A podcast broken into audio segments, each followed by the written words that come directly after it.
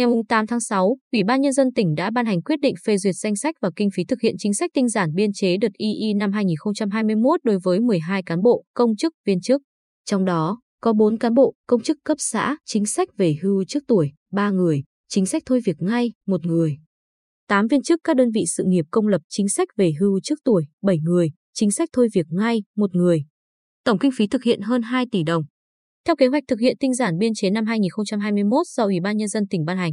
Trong năm nay, toàn tỉnh sẽ tinh giản biên chế 31 công chức, trong đó cấp tỉnh có 22 người, cấp huyện 9 người.